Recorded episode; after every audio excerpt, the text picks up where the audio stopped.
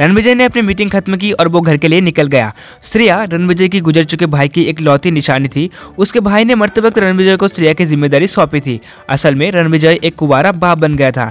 इधर रणविजय की ऑफ़िस से कई किलोमीटर दूर रिया कपूर एक जॉब इंटरव्यू के लिए वेटिंग एरिया में बैठी हुई थी। जब उसका नंबर आया तो वो जल्द से इंटरव्यू के लिए कैबिन में आई, लेकिन अंदर जाकर उसे पता चला कि जॉब फेवरिज्म की वजह से किसी कैंडिडेट को ऑलरेडी जॉब मिल चुकी थी। रिया अब उदास होते हुए अपना सर झुकाए कैबिन से बाहर आई। अब रिया को बहुत गुस्सा आ चुका था।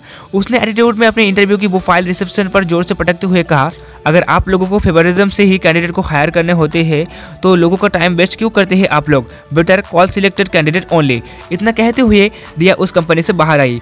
उसने एक लंबी सांस ली और उदासी भरा चेहरा लेकर वो बाहर आकर टैक्सी का वेट करने लगी। उसकी ये उम्मीद भी टूट गई थी।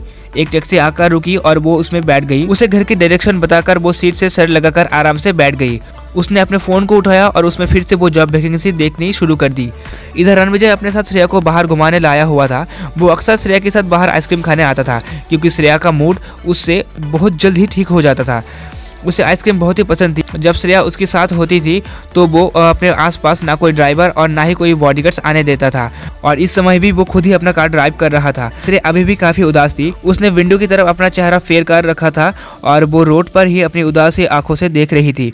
रणबीर ने कई बार उसका ध्यान अपनी तरफ़ खींचने की कोशिश की, लेकिन श्रेया सिर्फ़ कार की विंडो से बाहर देख रही थी। रेड लाइट पर जब रणविजय ग्रीन सिग्नल होने का वेट कर रहा था, तब रिया की टैक्सी रणविजय की कार के एकदम साइड में आकर रुकी। रिया ने अपनी टैक्सी से बाहर झांका तो उसकी नज़र रणविजय की कार विंडो से झाँक रही उदास श्रेया पर पड़ी। रिया ने बड़े ही ध्यान से श्रेया की तरफ़ देखा तो उसे उसका चेहरा अपने से भी ज़्यादा उदास दिखा। उसने मन में सोचा, इस छोटी सी बच्चे को ऐसा क्या गम है जो ये इतनी उदास है? मुझे तो लगा था कि सिर्फ़ मैं ही उदास हूँ लेकिन कितनी क्यूट है ये छोटी सी बच्ची।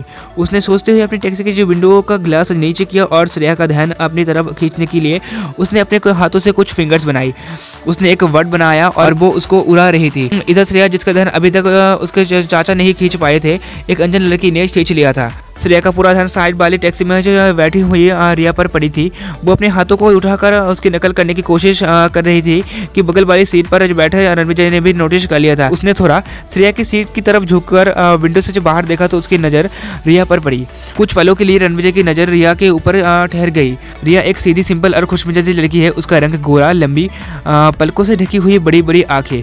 गुलाब की पंखुड़िया जैसी होठ, खूबसूरत सिल्की बाल और अच्छी खासी पाँच फीट आठ इंच की हाइट।